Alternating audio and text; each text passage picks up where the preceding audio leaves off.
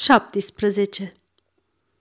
Ei, dacă aș evada, cum aș mai alerga pe câmpii? Nu, n-ar trebui să fug.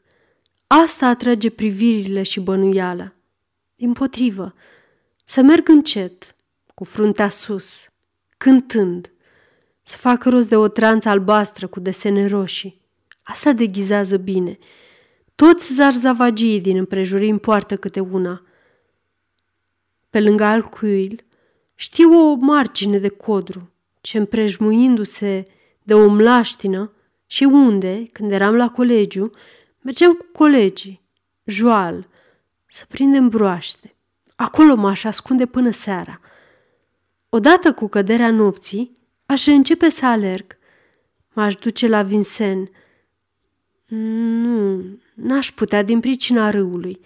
La Arpajon. Ba, ar fi fost mai cu cap să o iau spre Saint-Germain și să merg la Hovră, să mă îmbarc spre Anglia. Acum nu mai contează. Ajung la Longjumeau. Trece un jandarm. Îmi cere pașaportul. Sunt pierdut. Ah, visător nemernic. Mai întâi sparge zidul gros de trei picioare ce te ține prizonier.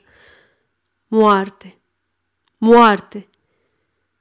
Când te gândești că atunci când eram copil, am venit aici, la bisetră, să văd puțul cel mare și nebunii,